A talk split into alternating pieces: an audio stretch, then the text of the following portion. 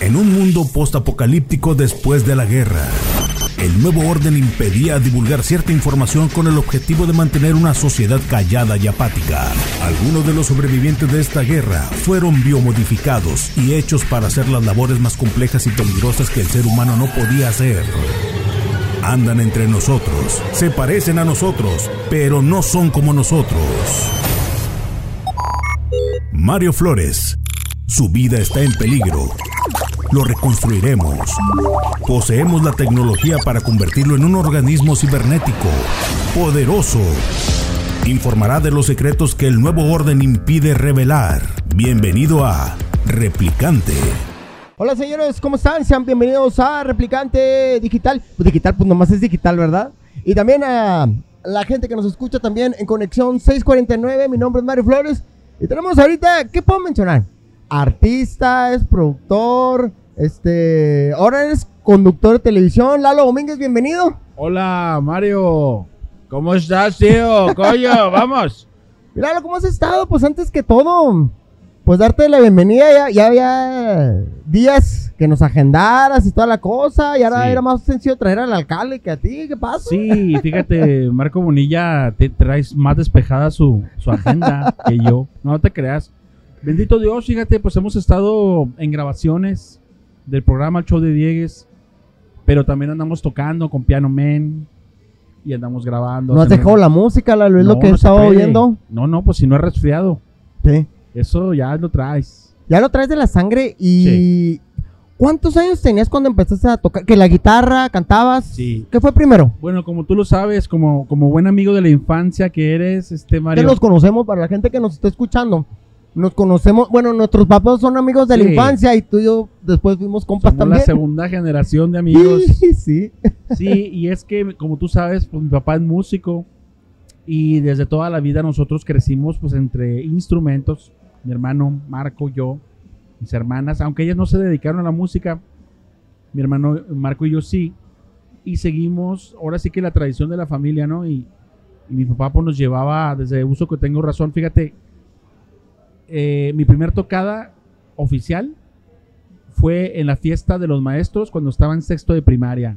¿Ya tocabas que cantabas guitarras y todo? Sí, sí, me acuerdo que mi papá me prestó un órgano, esos que le llamaban órgano electone, que era un mueble grande en donde eran dos teclados y tenía un pedalier y esto hacía que, que sonara pues muy completo, entonces los maestros al verme me dijeron, oye, pues lo contratamos para que venga a tocar a la fiesta del Día del Maestro.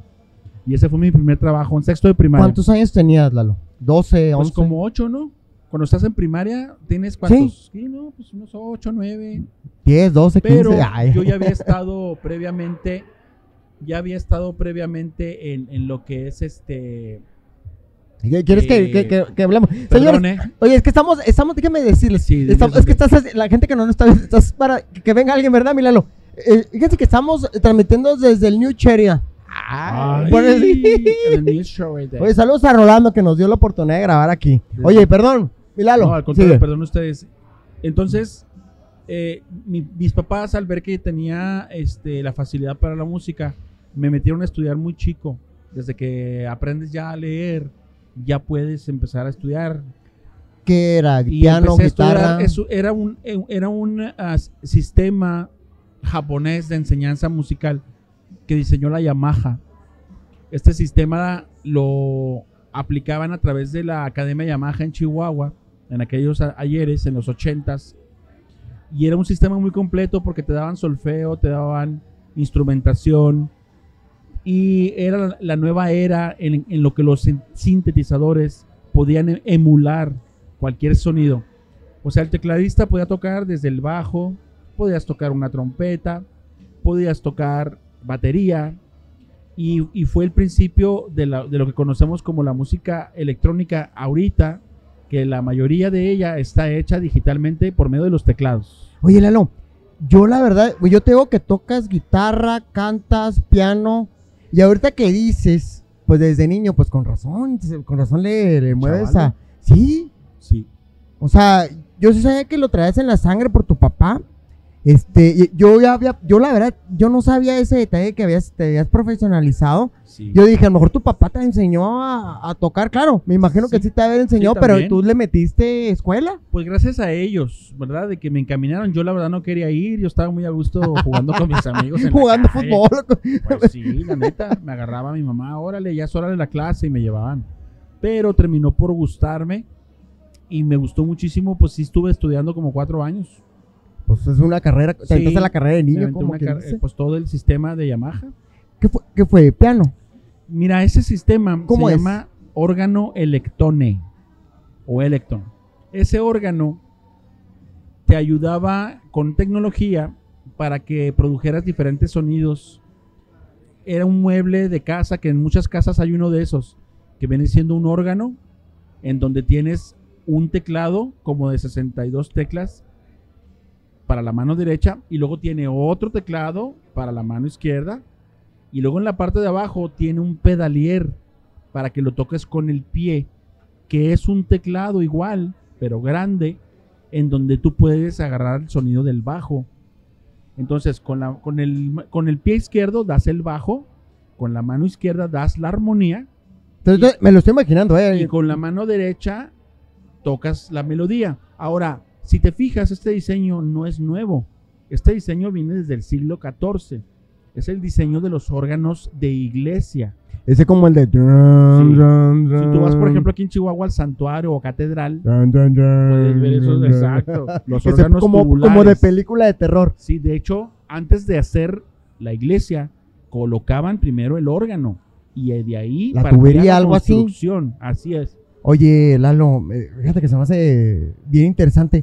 ¿Cómo poder, tú que estudiaste de niño, cómo saber en este caso cuando un niño le gusta la música o puedes, cómo saber, a ver, mijo, este, clases de música y a lo mejor no le puede gustar, pero como a ti Sí. que comentas Sí. que te, te impactó después, ¿cómo poder saber desde niño, en este caso poder, ¿sabes qué? Tú, tú, tú, puedes, este, ¿qué se puede hacer? Pues mira, yo creo que lo, lo primero que ves es que el niño escucha mucha música, que el niño tiene la facilidad de, de llevar el ritmo desde niño. desde chiquito. ¿Desde qué edad pudiera eh, No, pues, hipotéticamente estar? De hecho, yo eh, ahí en, el, en, en el- en la Academia Yamaha te aceptaban desde el momento en que ya podías leer y escribir. Oh. Pero mucho antes de esa edad ya tienes nociones de psicomotricidad, que es el combinar de los tiempos con tus movimientos, con la música. Por ejemplo, un- simple ejercicio sería decir mi mamá me mima y repetirlo con las palmas de la mano. Algo que es aparentemente muy sencillo, pero muchos niños no tienen esa aptitud. Es lo que iba a decir. Oye, pueden meter a alguien que a lo mejor no tiene, como dices tú, aptitud, pero pues los papás están ahí empeñados. ¿Qué, qué, qué, qué hacer o qué puedes recomendar a, a todos esos padres de familia y a Sí. todos esos niños o jóvenes que están interesados? Déjame decirte que independientemente, Mario, de que, de que el niño se vaya o no a dedicar a la música, la enseñanza musical activa un hemisferio muy importante del cerebro humano y eso está comprobado. Es por eso que dentro de los planes educativos eh, de los diferentes países, la música está presente. Sin embargo, en México se le ha dado como una optativa. Como si fuera educación física. Exactamente, Algo pero así, ¿no? muchas veces son optativas, no son, vamos a decir, no son em, a fuercitas, ¿no? O sea, si quieren las agarran y, y si no quieren no. Pero la verdad de las cosas es que a un niño que su cerebro está tiernito todavía, se está formando, y le empiezan a dar clases de eh, motricidad, de musicalidad. Incentiva otras cosas, como dices. Exacto, despierta otras conexiones en su cerebro que independientemente a lo que se van a, a- a dedicar, pues le va a ayudar en su vida diaria, ¿no? Lalo, ya cuando ya, ya estás más grande, ya habías estudiado música y todo, ¿cómo sería tener tu, o tu propia banda o tu grupo? ¿Cómo, cómo fue? Pues mira, A lo mejor me estoy adelantando cuánticamente muchos años, pero mira, yo empecé a ¿Qué tocar, pasó después? bueno, en la academia aprendí y ya hacíamos recitales de la misma academia. Me acuerdo que mi primer recital fue en el Teatro de Cámara, donde se presentó una pieza. Y luego empecé a tocar en el coro de la iglesia de la colonia donde vivíamos. Y ahí empecé a agarrar ya la guitarra también. Por la practicidad de la guitarra, más fácil cargarla de un lado a otro.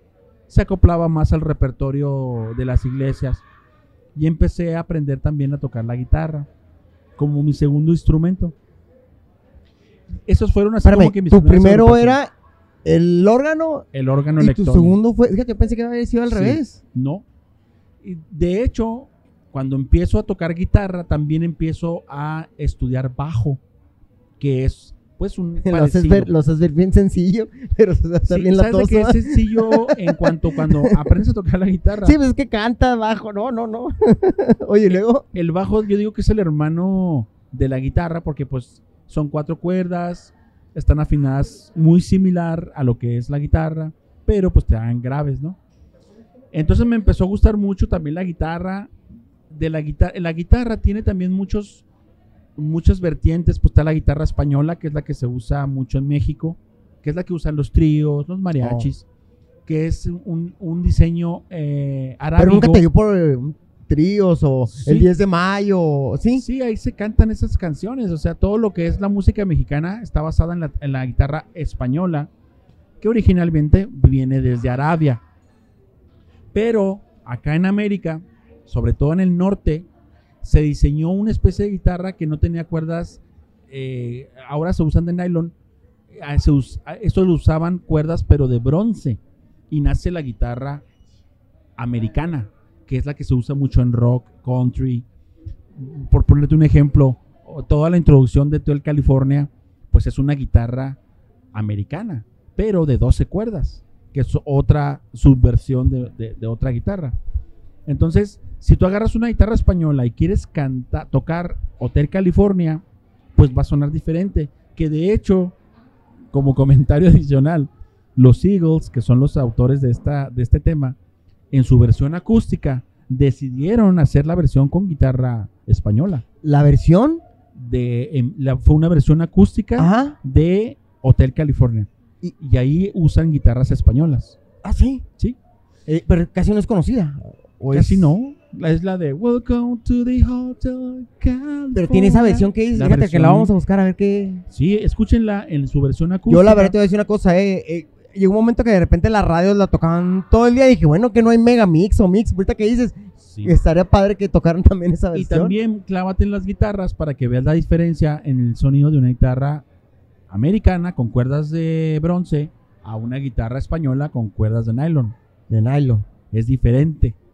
Entonces, me encantó lo que es eh, las guitarras. ¿Se toca distinto? Lalo? Sí, Sí, totalmente. o sea, tiene... uh, el rasgueo, eh, la, la, la, ah, la o sea, lo que es la, más se me fue la palabra, sí, la soltura de los dedos eh, es diferente, le- todo lo que es ah, la armonía, el sonido en sí, es muy, muy diferente lo que es una, una guitarra española.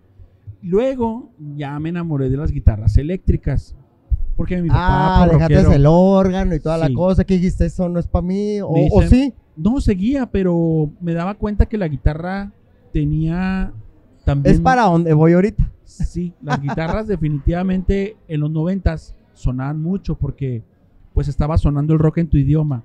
Lalo, Lalo, Lalo, platícame primero, este, ¿qué, qué, qué, qué bandas te gustaban, qué artistas te gustaban? Antes que vayamos ya al, al rumbo ya de, de- de- de- del rock en español, ya de tu banda, ¿qué, qué, qué escuchabas?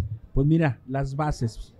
Las bases para mí. Me imagino que de niño, pues te, no, mi Sí. hijo, usted Beethoven, usted, no sé. Sí, sí, mira, sí me gusta el clásico, pero no me apasiona. Yo- yo- Aquí, aquí, ¿qué maestro, maestro. Ok. Oye, Aquí el- ah, s- lo clásico me gusta, sin embargo no, no sentí que mi camino musical iba por ahí. Cuando escucho los Beatles, para mí viene un cambio bien cañón. Este, empiezo a escuchar los Beatles desde, desde sus primeros discos.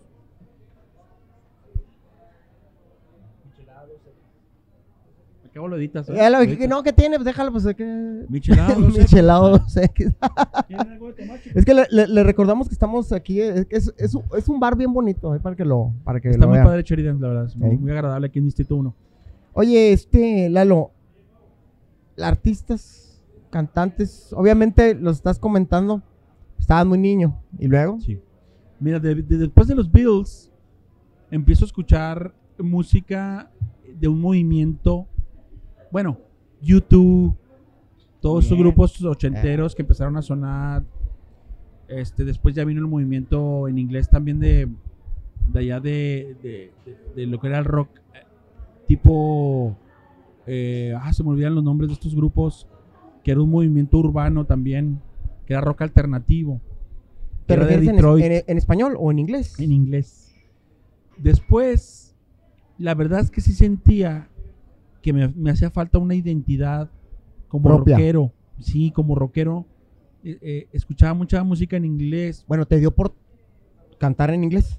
¿O sí cantabas en inglés? Sí, hasta la fecha tocamos canciones que pues son pues de No, rigor. no me refería a covers. Ya un disco tuyo o No, algo. mías en inglés jamás. Te voy a decir cuándo empecé a componer. Cuando entro en secundaria, viene un movimiento llamado rock en tu idioma.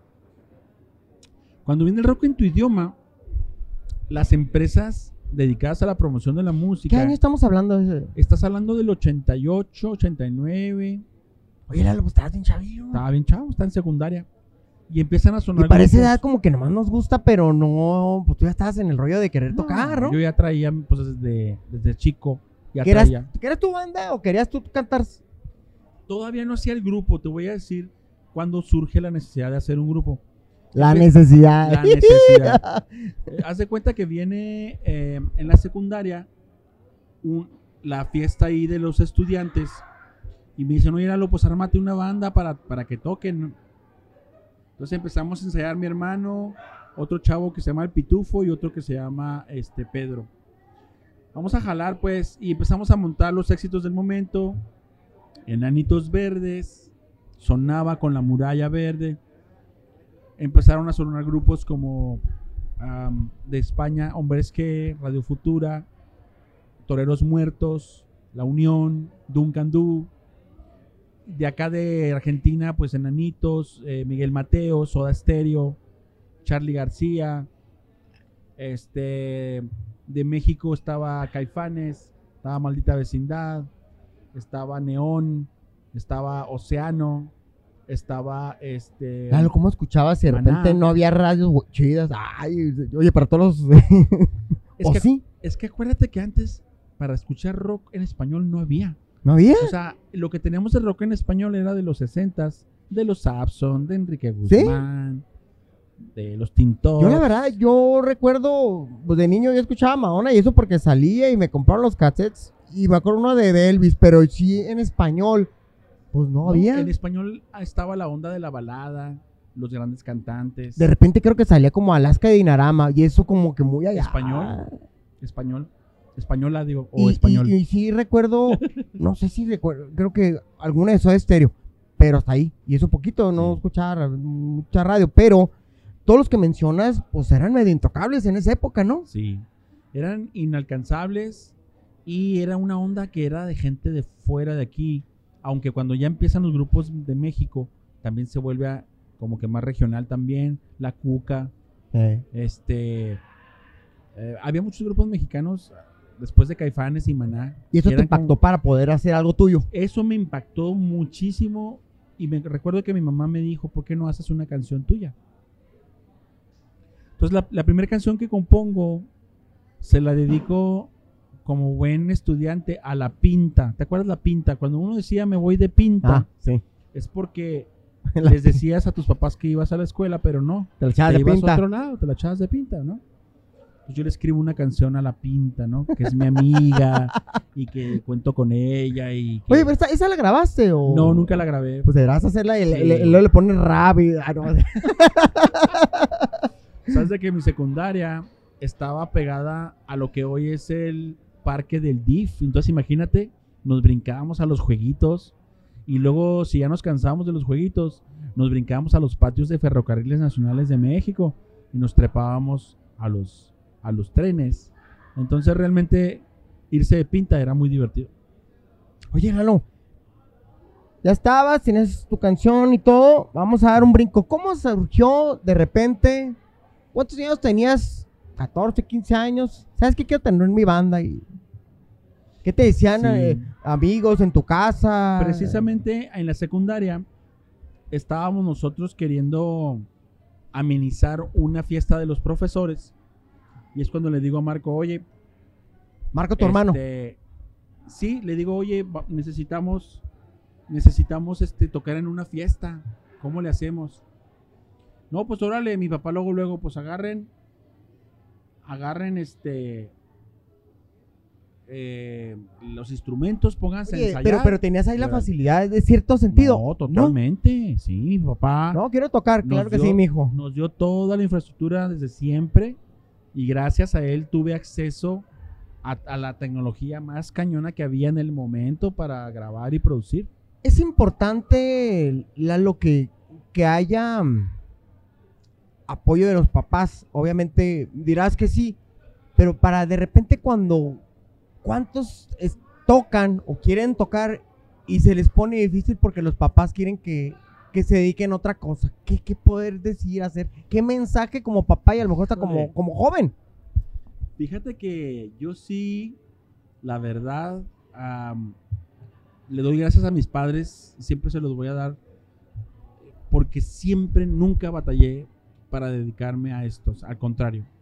Pero para los jóvenes que tienen papás que no los apoyan, traten de dialogar con ellos y decirles, porque también es una oportunidad para que ellos también se decidan si eso va a ser este, su, su rol de vida, si eso se quieren dedicar en serio.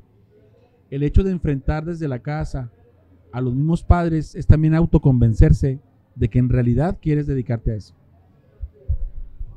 Cuando dijiste que querías hacer la banda, primeramente, ¿cómo surgió el nombre? Ya incluyes a tu hermano, las canciones. A ver Sí. si nos puedes platicar más o menos ese, Mira, ese cuando proceso. tocábamos puros covers en secundaria, pero cuando pasamos a, a- a bachilleres, vienen los concursos inter de bachilleres y ahí sí ya me decidí a componer la primera balada, que es una canción que hasta la fecha, gracias a Dios, la gente me la sigue pidiendo. Y que es Alguien que te quiera más. Es una Ah, canción ¿sí? que ya tiene 31 años. Oye, yo lo tenías que decir tú primero. Es una canción que ya lo- está, está en el Spotify, ¿eh? Sí. Sentido contrario. ¿Cómo surge el nombre? Todo el proceso. Mira, originalmente la banda se llamaba Rockman. Rock. Rockman. Y nos invitaron a inaugurar el primer mall comercial de Chihuahua. Se llamaba Plaza Galerías. Y nos invitan, vénganse a tocar muchachos. Entonces el Se me presentador... hace que yo sí. yo ¿Fuiste sí, ahí? Es que fue un evento social porque pues era el primer mall de Chihuahua, era un evento muy, muy cañón. Entonces, el presentador nos dice, con ustedes, Rockman, en sentido contrario. Y eso me gustó, güey. Eso me gustó. O sea, el nombre se dio una cuestión espontánea. Me gustó. me gustó cómo sonó. Les dije a los chavos, oigan, pues sentido contrario soy padre. Y luego, sí. Sentido contrario. Iba en contra como el salmón. No vas a decir el conductor, si no te va regalías, ¿no? Del nombre. y. Sí. Haz de cuenta que iba de acuerdo con nuestra filosofía de ir en contra, pero no de, de las cosas buenas, al contrario, de las cosas malas. Eh, así, eh, siempre decíamos la historia del salmón, que, que va en contra de la corriente y va superando obstáculos para poder llegar así, así nos sentíamos. En una época en la que no existía internet y se dependían de los medios tradicionales, el hecho de que una banda pudiera tener canciones originales y que fuera escuchado era muy a la difícil. radio, ¿eh? Que era difícil. Muy difícil. Hasta la fecha. creo. Hasta la fecha, hasta la fecha sigue siendo difícil. Oye, bueno, la canción, ¿cómo surgió?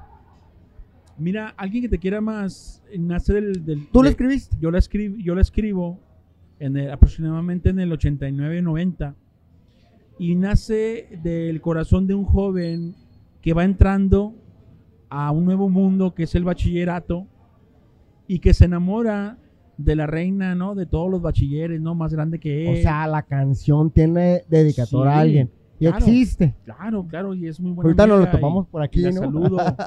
ah, ¿sí la conoces? O sea, todavía la... Claro, por supuesto. Y, y ella tiene su familia, tiene sus hijos y, y está felizmente casada. Yo pensé que no, onda. no, no, no. Sí, fíjate, entonces yo le, le dedico la canción, la grabo en el piano en la casa de un amigo y le doy el cassette. Y luego la... A, a- a esta, a esta mujer. Sí. Ah, oh. Y luego viene lo que es el, con, el concurso de que organizaba bachilleres y presento la canción ahí y la canto. Y le encanta a la gente. Desde ese primer momento les gustó. Entonces, un buen amigo, Nayo Almeida, me ¿El dice, Nayito? ¿Nayito? Nayito me dice, oye Lalo, está muy padre tu canción, ¿qué te parece si me los llevo a Torreón para que la grabemos? Y nos llevó a un, este, Este Nayito anda en todo, ¿ah? sí, nos llevó a, a un, a un este, a un estudio en Torreón y grabamos la canción. Y ya después se fueron sumando más personas, después llegó este Tavo Guerrero y dijo, oiga, yo Estamos los-". hablando que Sí. era difícil grabar algo localmente. Ahorita es más sencillo, ¿no? Y poder producirla o Uh, algo. sí. Y en aquel tiempo, hasta allá. Sí, fíjate que ahora pasa algo, Mario, eh, para bien o para mal. Todo mundo puede grabar en, en su computadora, en su laptop, y eso está padre por un lado, pero también la calidad Oh. ha, eh, pues, ha bajado. Hay mucho material, las redes están inundados, pues de materiales que no están buenos, la neta. Pero hay otros que sí están buenos. Es que hay de todo. hay de todo. mucha oportunidad, pero no es para todos. Es como cuando de repente ves páginas y ves contenidos Sí. padres y no. O podcast buenos y otros que no. Otros que Ah. nomás no. No, pues, y fíjate, por ejemplo, este podcast es una también muestra de cómo la tecnología nos permite ir a cualquier lugar, instalarnos, te traes un equipo compacto y grabas en digital, Sí. como lo estamos haciendo en este momento. Entonces, está muy padre por un lado, pero por otro lado también hay que ser más cuidadoso como oyente, porque también tenemos acceso a, a demasiada información y mucha de esa información no necesariamente es buena. Es que hay de Entonces- todo. Ya eh, eso, saber sintetizar a veces es, es importante y más para los más jóvenes. Uno como quiera, pues puede, "Eh, este no me gusta, pero los más chavos, pues se llegan a asombrar, impactar y pues a lo mejor hasta trastocar algo que a lo mejor no es bene- beneficioso para ellos, ¿no? Afirmativo.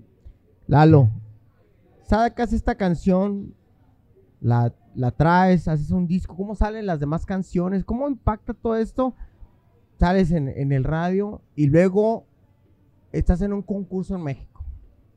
Bueno, el- eso ya fue en el 94, pero antes de llegar a ese concurso, nosotros eh, tuvimos la suerte de que se abría un nuevo grupo de radiodifusión en Chihuahua, que era todo un suceso social porque habían imperado dos o tres grupos locales y no había entrado durante décadas ninguna radiodifusora que viniera de fuera, todos eran de acá. Entonces, sí estaba el grupo Radiorama como tal, pero era gente de Chihuahua la que la manejaba. Y este era un grupo totalmente nuevo, con gente de Monterrey, que era una empresa nueva, que era Multimedios Estrellas de Oro. Entonces cuando llega a la ciudad es como una bocanada de aire fresco para la gente porque pues ya iban a cambiar de lo que habían oído durante más de 50 años. Y todo Chihuahua estaba atento de las señales de esta nueva radiodifusora. Y me tocó la suerte de que mi canción, en ese afán también de la radiodifusora, de acoplar a la gente local, darles una voz, darles una presencia. Oye, ya, pero ya la canción ya se conocía, ¿verdad? Yo Sí, recuerdo. yo ya tenía un año cantándola, promocionándola, ya después yo sí me tocó. pero ninguna el radio, la tocaba. ¿eh? No, ninguna radio. Bueno, ¿sabes quién sí me apoyó? ¿Te acuerdas de una AM que era la 1280? Sí. Por medio de un locutor amigo, él la tocaba. ¿Qué era? ¿Mega Radio? ¿Qué era? Mm, Sí, no. Se me hace que era No, no, no. O era. Canal 1280, Chile, tan, tan, tan, tan, era... ¿Qué empresa sería, oye? No, no, no Allá. me acuerdo. Pues estaban allá en la, en la Niños Héroes. Bueno, sí, sí, sí, más que sí. a lo mejor es Radiorama, ¿eh? No estoy seguro. El caso es de que sí traíamos un trabajo de promoción de un año tocando en las escuelas, en las secundarias, yo sí te vi, can- yo sí te vi tocar. Fíjate, ayer te vi tocar. Ah. Entonces, ¿qué es lo que pasa? Que, que cuando, lo- cuando sale en el radio, la gente dice, ah, caramba, yo ya había oído esa canción. Y cuando la presenta el locutor de Monterrey, que vino especialmente a eso, se colapsan las 8 o 10 líneas telefónicas que tenían de todas las llamadas de toda la gente que estaba queriendo comunicarse en- al mismo tiempo y, el locutor se impresionó y dijo, ¿qué está pasando? Entonces el locutor tomó la decisión de programarla en todo el grupo de multimedios. ¿Y eso qué? Pues ya nos escuchamos Chihuahua, Torreón, Gómez, este, Lerdo, Saltillo y pues la... Que ya brincar para otra ciudad y otro estado es Ya algo Monterrey. bien canijo, ¿eh? Entonces, ¿qué es lo que pasa? Que nos empiezan a invitar a festivales masivos de radio. De más de 30 mil personas, Mario. O sea, eran todos unos sucesos porque la gente, recuérdenlo, no había internet. La, la gente sí escuchaba radio, caño. Entonces, Era más difícil en el sentido para proyectar. ¿Cómo la proyectabas? ¿Cómo masificabas algo si no había pues la radio? Porque sí, en sí casi era de boca en boca, Lalo. Sí. Así era la onda y los medios masivos pues era muy difícil entrar. Entonces, cuando la canción se vuelve hit, me marcan de la Ciudad de México y me dicen, oye, vente para acá, vente para acá, ahí les va un contrato, los queremos distribuir. Entonces, una de las técnicas de la disquera, que era Melody, era meternos en el concurso Valores Juveniles en el 94, donde también participó Cava, eh, donde estaba María José, la que ahorita anda de, de solista, y hay otros artistas que eran lanzamientos de algunas disqueras. ¿Cuál era la intención de, de- de ponernos en el concurso? Pues supuestamente lo que ellos pensaban era utilizar los lanzamientos ya preestablecidos de las disqueras para que... Pero sabían que había cierta garantía, por así decirlo, ¿no? Sí, porque, porque los artistas que íbamos a estar ahí, pues íbamos a ser lanzados. Y eso le beneficiaba al concurso. Como valores juveniles andaba ya muy caída la imagen y querían que vieran que los artistas que participan ahí, efectivamente, sí salían adelante. Entonces, esa fue la idea de la disquera y nos fue muy bien. Pero lo que más tuvo impacto fue que varios, varios este, temas de ese disco se usaron para musicalizar una telenovela de moda de, de Televisa que era Agujetas de color de rosa. Cuando musicalizan, tiene un impacto muy cañón en nuestras carreras, porque esa telenovela era el número uno a nivel internacional.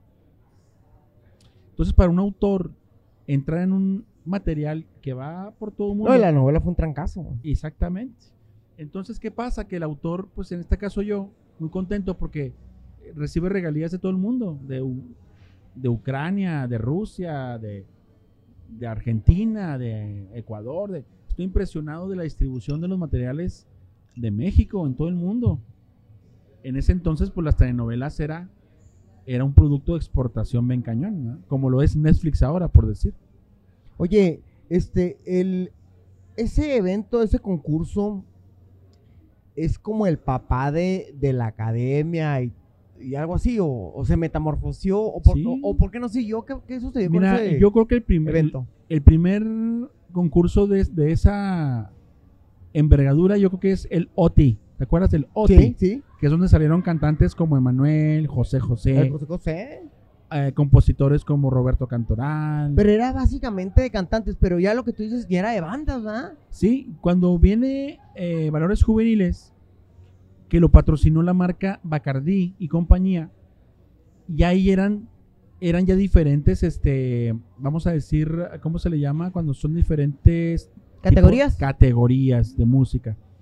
Y ya entraban Pero ya en el 94, que fue cuando nosotros entramos, ya estaba más evolucionado y había ya categorías como solistas, grupo, eh, rock, balada. Cantante, banquetero y de todo. ¿verdad? Exactamente, sí, había de todo. Me acuerdo que a mí fue una experiencia muy suave porque se grabaron en el Foro 2 de Televisa. Este, este, el Foro 2 es muy emblemático de Televisa San Ángel porque es donde se hicieron programas que duraron años, como por ejemplo Siempre en Domingo o, o En Familia con Chabelo.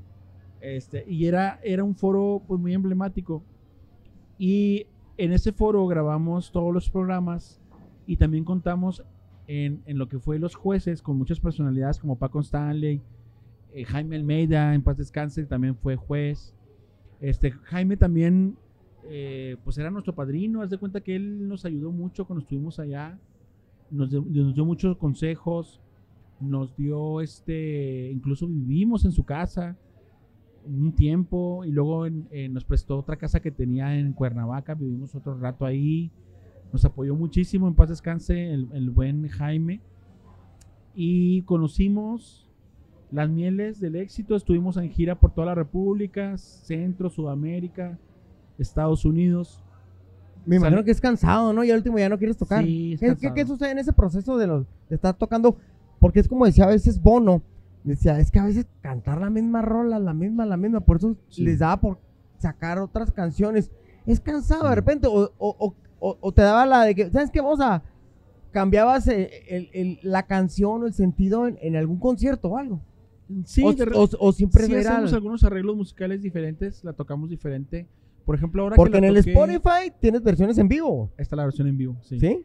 Sí, definitivamente va evolucionando la interpretación un poco más madura, más, más musical. De hecho, tuve la, la fortuna de que la, me invitaron Omar Chaparro en su debut como cantante hace un par de semanas aquí en la ciudad de Chihuahua. Me invitó a, que la cantáramos juntos. Y fíjate que la banda me encantó porque su director musical se dejó caer porque montó la canción en su versión eh, en vivo y la toqué con ellos tan padre, pero, pero sí la sentí refrescada por los músicos profesionales que, que Omar trae. Y también me sentí muy, am, pues ahora sí que fue todo una situación en la que como autor eh, casi casi te quieres morir del gusto en el escenario. Es una cosa maravillosa. Eh, el reconocimiento de un artista como Omar, de la canción que fue parte de su, de su soundtrack de su vida, de su juventud. Y el reconocimiento de la gente que la cantaba y la coreaba al mismo tiempo. Entonces fue una cosa Es algo maravillosa. curioso. Porque dicen que la cantaban chavitos también. Bueno, chavitos, me refiero. Sí, ¿no? No, sí. Sí. Fíjate que ¿Por qué, Lalo? ¿Por pues qué? porque ¿Por qué los pasaba papás eso? de esos chavitos que somos nosotros la escuchamos y Es como cuando escuchas a veces el, el- el tal correo y todo, y pues no- yo, hay canciones que yo no me las sé que son rancheras, pero ya cuando están, te las sabes, como que se impregnan en, en la genética de, o no sé, digo yo, Sí. o qué sucede. Sí, es verdad. Fíjate que yo me di cuenta y se lo dije a, a Omar en, en una entrevista que le hice. Le dije, Omar, te voy a pasar una frase que me pasó Jaime Almeida, mi padrino. Le digo, la música es el soundtrack de la película de tu vida. Si Mario Flores creció escuchando Juana la Cubana, pues ese es el soundtrack de esa Ay, etapa en de otro vida. multiverso, Lalo, en otro multiverso. pero sí es cierto, Sí. sí, es cierto. Si cuando estabas en la universidad salió, no sé, de Red Hot Chili Peppers y, y tú te conseguiste una novia, andabas bien contento y escuchaban esa canción. Se te queda impregnado. es el soundtrack de tu Sí. vida. Y cuando la oigas, vas a recordar ese momento que viviste, ya sea bueno, malo, regular, lo vas a volver a vivir. Entonces, la canción de alguien que te quiera más es el soundtrack de dos o tres generaciones.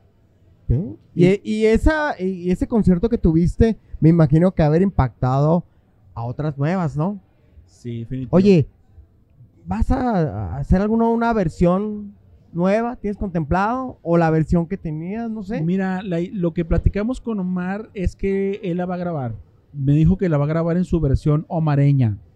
¿Cuál es esa versión? No sé. No sabes. Hay una ver- hay versión ay, aunque no me va a gustar decirlo, grupera. Sí. De hecho, en los noventas, Te voy a decir una cosa. ¿sabes por qué, Lalo? A lo mejor en una boda hace muchos años yo lo escuché así. sí, en cumbia, en cumbia.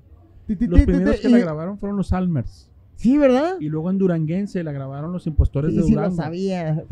Sí. Y para el autor eso, te digo, es maravilloso porque mantienen tu obra viva. ¿Eh? hacen que llegues como autor a, a otro bloque de personas, a otro nicho de mercado. Y es algo maravilloso para el autor que otros artistas se tomen la molestia de grabar, de invertirle, de ensayarla, de montarla y de tocarla. O sea, es un honor para un autor que hagan eso. Lalo, ya cuando pasa todo ese proceso, ¿qué es lo que se decide? ¿Qué decide Lalo Domínguez? ¿Qué pasa con la banda? Todo ese proceso, cambias de giro, sigues tocando y te dedicas a muchas otras cosas. ¿Qué sucede durante todo ese proceso? Mira, yo creo que los artistas... ¿Qué es lo que dicen las disqueras? Sí. ahorita que estamos hablando fuera de- del aire, que sí es cierto, las disqueras se metamorfosearon y unas ya no existen y se dedican a hacer conciertos, otras ya no. Pero ¿qué, qué, qué pasa? ¿Qué, qué eran las, exi- las exigencias de, de las disqueras, de, de, no sé, los productores? Oye, ustedes hagan esto, ¿sabes qué? Tú píntate tal cosa, este, ponte una ropa. Sí, digo yo, no, digo, tú coméntame, digo, ¿qué, qué, qué pasa? Mira, ¿Qué les exigen? mucha suerte, Mario. Como nosotros nuestro éxito fue directo al público. Realmente no, pues no hubo injerencia de ningún productor que nos obligara a grabar algo así o asá. ¿Por qué? Porque se fue derecho y la gente lo aceptó tal cual. Sin embargo, a lo mejor te platiqué aquella eh, anécdota en Valores Juveniles que lo produjo Luis de Llano y su equipo. Que por cierto, uno de los, su equipo, su equipo era Raúl González Y Biestro. que tiene una denuncia. Oh, que la... No, ahorita están en el bote. Ah, no te. Sí me dijeron que, que me pusiera una mascada que no me gustaba. Oh. Ah, entonces hubo una exigencia. Sí, oye, póngase, póngase esa mascada. Y pues no, no me gustaba. Y, y le dije, señor, discúlpeme, pues no me, voy- no me la voy a poner. ¿Que te pusieras? Una mascada en el cuello, imagínate. Y, Bueno, sí estábamos maquillados, pero para la tele, ¿no? Eso era normal. Pero una mascada, pues no, no va. Y no, no me la puse. Y al siguiente día nos corrieron de Televisa, ¿no? no, No, creas. no lo to- pues, lo que te iba a decir. Oye, ¿no lo toman como confrontación o, sí o se enojan, se enojan, claro, porque pues les quitas. Es una falta de respeto a lo mejor para un productor, ¿no? Pero yo creo que ya los tiempos cambiaron, los productores le dan más libertad a los artistas, ya no hay tanta dirección así de esa manera. Hay más libertad, creo yo. Este, ahora las disqueras pues ya no existen, las disqueras como tal. La disquera era la que encontraba al talento y le invertía, lo perfeccionaba y luego lo promocionaba. Y luego lo vendía. Y era un negociazo, pero ahora ya no, ya no hay discos que vender.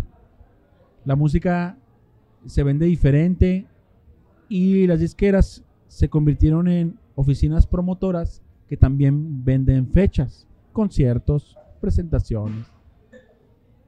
Y de esa manera eh, mutan para convertirse ya en lo que se le llama empresas de eh, eh, pues de marketing y de y de fechas, o sea, de, de ir haciendo conciertos, giras, ya- todo eso.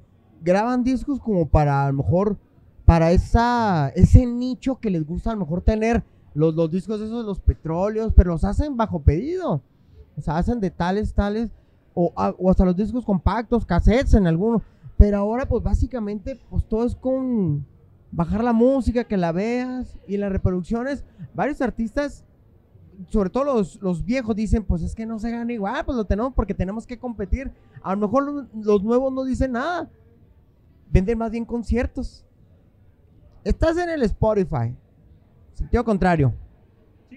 Mira, Spotify tiene unas reglas de para que te paguen, por ejemplo, como el autor recibe el 0.00023 centavos de dólar por reproducción.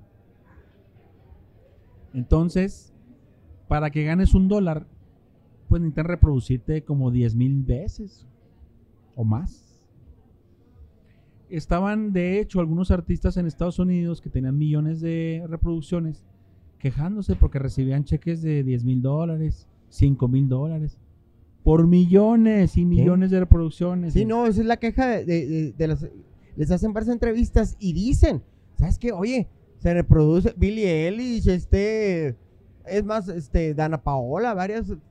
Creo que estaba viendo un- unos artículos y pues sí, o sea, sale y sale, pero realmente la ganancia es bien poca. Sí. La ganancia son en los conciertos, que hacen ahora más conciertos que antes. Pues sí, pero imagínate, ¿qué pasaba, Lalo, en la pandemia? Sí. Que Pues se no les acabó todo. Pues no sé si te fijaste que empezaron a hacer eh, muchos conciertos online en donde tú podías este, Pagar, ¿verdad? pagar. De hecho, los invito. El 7 vamos a hacer un concierto online desde, desde este lugar que se llama... eh, ay, siempre le, le cambio el nombre, le pongo lado B y no es lado B. No es plan B. En plan B. Ahí va a estar. Vamos a estar con Piano Man y vamos a estar haciéndolo online también. Ya sea que si no pueden ir, El 7 de el 7 de junio. jun- julio. Julio, perdón, julio. Junio, junio. Julio. Acá todos. 7 de julio, que viene siendo jueves. Vas a andar ya piano. Vamos a estar Piano Man ahí, Esteban Lafón y un servidor. Oye, Lalo, platícanos todo ese que, que pasas, la banda, cambias, decides seguir en otro sentido, en un sentido contrario. ¿Qué pasa todo ese show? Porque haces muchas cosas, no dejas la música. ¿Qué pasa con la banda? Bueno, mira, cada quien. A la raza queremos saber. Dos Sí. tres amigos que dije que iba a hablar contigo. Sí. Y sí me dijeron, oye, ¿Qué rollo? ¿qué pasó con la banda? ¿Qué- Pues mira, lo que pasa es que es, es normal, es como en todas las bandas, ¿no? Que cada quien agarra su, su camino con el tiempo. Sin embargo, todos los integrantes hemos estado en comunicación, Cada quien quiso diferentes cosas. Sí, pero relacionadas con el arte y la música, Pero fíjate. por su lado, como, como todas las bandas. Sí, sí, por ejemplo, Marco, mi hermano, pues él eh, se encarga de instalar equipos de sonido para eventos grandes. Eh, lo que es eh, René y Rubén siguen tocando en una banda eh, que se llama La Puerta de Alcalá. Y de hecho, la otra me mandaron un video porque cantaron a alguien que te quiera más con la gente y todo. Este, yo ando con Piano Man y, y también pues canto la de alguien que te quiera más porque me la piden. Y, y bueno, pues seguimos en la música, seguimos en, en movimiento. eh, y eh, de es repente, un programa de tele, dinos. bueno, te platico. Ahora estamos con el show de Diegues, que ya estamos en su tercera temporada. Es un programa de revista donde invitamos a artistas, a personalidades a platicar con nosotros. Hemos tenido muy buenos artistas esta semana. Estuvo Mar Chaparro, estuvo Nora González, estuvo eh, este, um, se llama eh, Montero. ¿Cómo se llama Montero? Montero, nuestro invitado de Culiacán, el de banda, Germán. Germán Germán. Montero. Oh. Germán Montero. Eh, ahora estuvieron unos chavos que están pegando mucho, que vienen siendo de aquí de Chihuahua, que se llaman Extremo Norte, que están pegando muchísimo. Y, Básicamente el programa es, de, es de revista. Hacemos entrevistas, hacemos musicales. Al rato te invito, Mario, para No, que no. nos, nos visites allá al foro. Y, Claro que sí, gracias. Y, y son entrevistas eh, muy relajadas, donde el invitado se la pasa a gusto. Y, y así como que queriendo que no les vamos sacando ahí la toda la información así ni cuenta se dan. Oye, pues está chido, güey. Pues, pero el rollo de la artisteada, pues no lo dejas, ¿verdad? No, no, no, no. No, no, definitivamente eh, es algo que necesito hacer como artista. Eh, es una necesidad creativa el poder este, estar creando contenidos, el tener la retroalimentación de la gente. Yo creo que aquí también te pasa eso, ¿no, Mario? Que, por ejemplo, ahorita estás transmitiendo, pero también vas a estar pendiente de la retroalimentación de la gente, que comentan, que dicen. Porque al final del día, pues, para eso lo hacemos, para la gente, ¿no? Y, y un artista que no recibe retro, pues sí se puede frustrar. ¿Es que? Un artista que no recibe retroalimentación se frustra. Oye, Se Lalo, frustra. acabas de decir algo bien importante, sobre todo para la gente que está en los medios de comunicación. Hay de repente conductores, locutores, y sí es cierto, y hasta cantantes. Y dicen, no, yo soy mi propia, este, ¿cómo, cómo dicen? Este, mi propia competencia. Y no se retroalimentan de escuchar tal. Creo yo que a veces por no sentir la, el enojo, la frustración de, que les, de que les vayan a decir, creo yo, de que, oye, qué, qué mal, qué mal hiciste, qué mal condujiste, qué mal cantaste, qué mal saliste y tal. ¿Hay que aguantarla? ¿Se debe aguantar? ¿O es mejor así como lo comentan? Tú sí te, te han comentado, oye, que pedo hablarlo contigo, ¿por qué tal, tal, tal? A mí me gusta, Sí, sí aguantas. Sí, Sí, te llegan a decir. sí, sí. ¿Y sí te llegan a decir? claro, no, no. De repente algún comentario de, oye, que qué feo soy yo, oye, que, que- Así, uh, que bueno. para qué le dijiste esto, oye, que, que esto, que aquello. Bienvenidos todos los comentarios.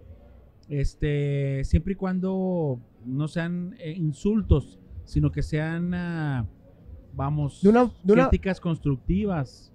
Están bien. Bueno, hay raza que, bueno, acabas de dar un punto tajante que sí es cierto, es, hay raza que sí de repente, sí es muy, muy grosera y como dices tú ahorita, oye, qué te escuchaste, pero no en una forma de que salgas bien, de que te fuera, que te fuera a hacer crecer, sino como de atorarte, de hacerte sentir mal, güey, ¿no? Sí. Sí, sí, hay- siempre va a haber los famosos haters, ¿no? Que siempre, pues no. Los haters. Madre.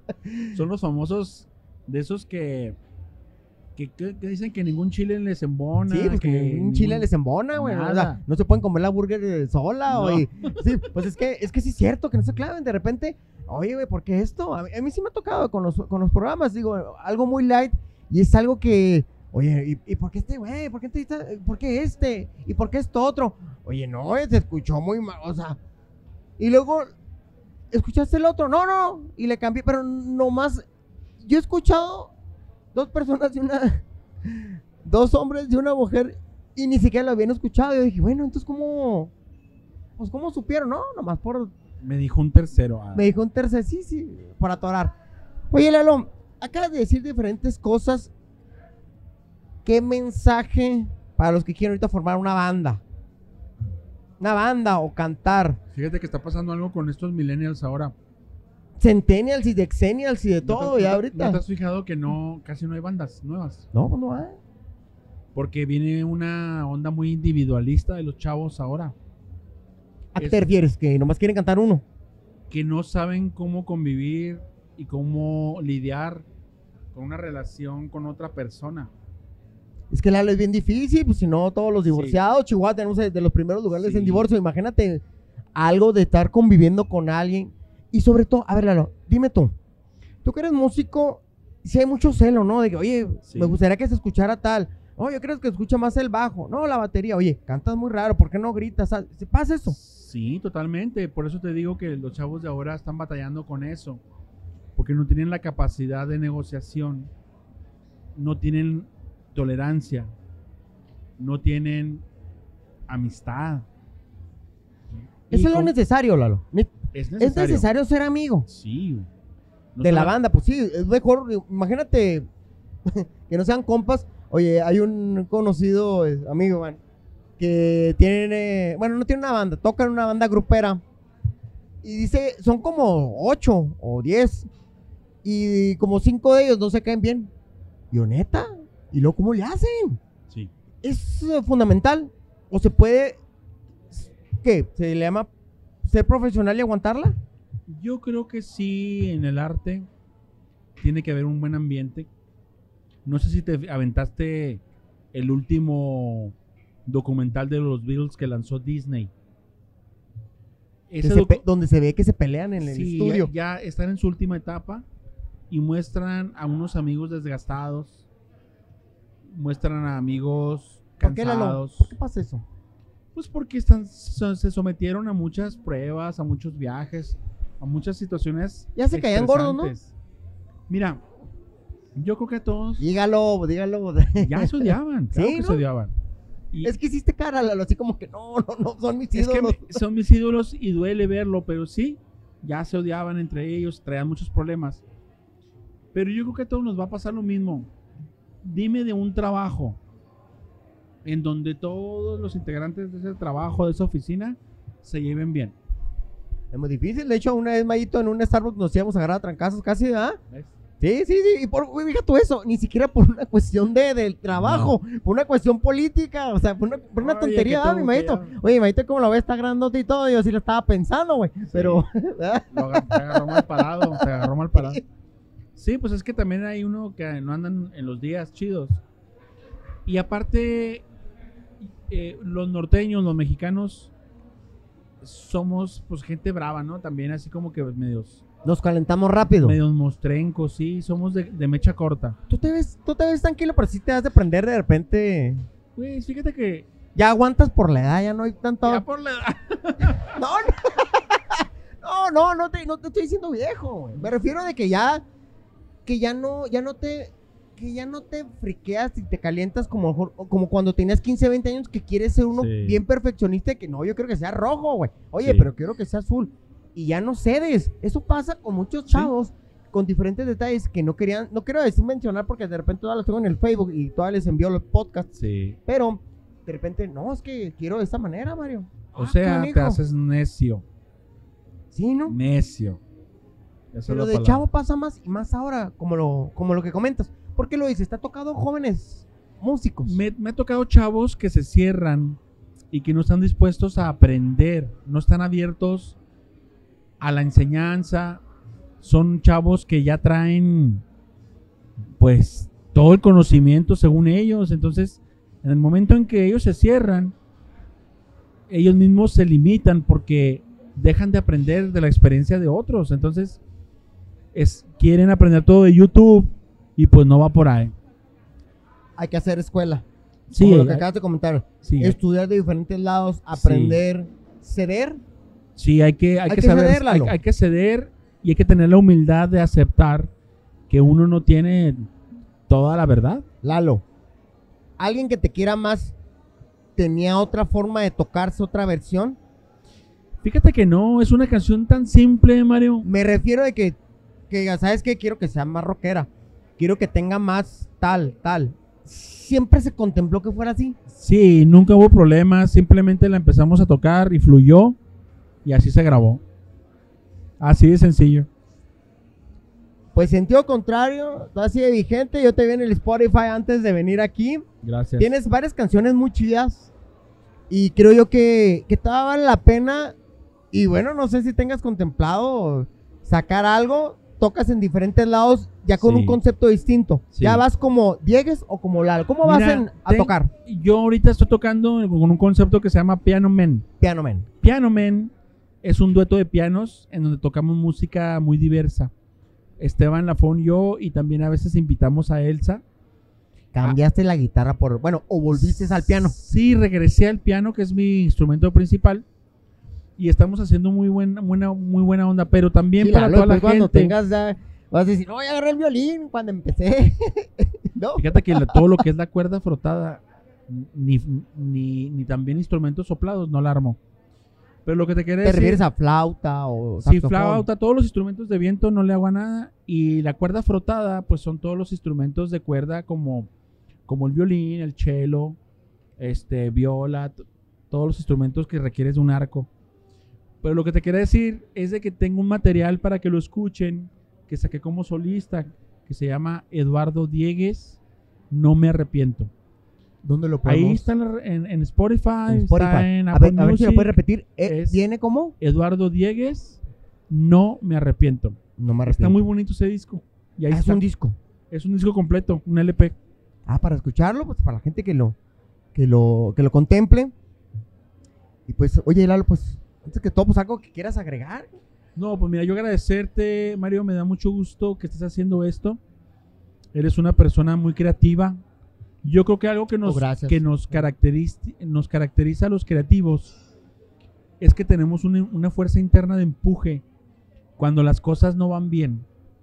Tenemos una capacidad de caernos y de volvernos a levantar. Y, y sin saberlo, fíjate, yo me he dado cuenta, inspiramos a mucha gente. Entonces sigue adelante, sigue haciendo lo que estás haciendo. No es fácil, pero hazlo con el corazón y verás que vendrán las recompensas. Ay, Lalo, ya casi me hace llorar. ¿Qué tal? No llores, no llores. Te agradezco. Señores señores, Lalo Domínguez, te mencionaba como sentido contrario, pero ahora eres Piano Man. Piano Man, claro que Piano sí. Man, señores, en, en- en Spotify, pueden verlo en diferentes. ¿En tus redes? ¿Cómo vienes en las redes? Búsquenos también eh, en la plataforma que se llama Canal 614. En Canal 614 tenemos muchos, muchos contenidos y ahí van a poder encontrar mi programa que es el show de Diegues. Para que lo compartan, nos den like Y lo vean. y véanlo. Pues te agradecemos, Lalo. Eh, pues creo que pasamos una. Un, no, no tarde porque a la gente lo puede escuchar en la mañana, en la noche, en la madrugada. Así es. Piano Man con Lalo Domínguez, señores. Esto es Replicante. Mi nombre es Mario Flores. Gracias, Lalo. Gracias a ti. Adiós. Este espacio digital se autodestruirá a los 3 segundos de haberse revelado. 3, 2, 1.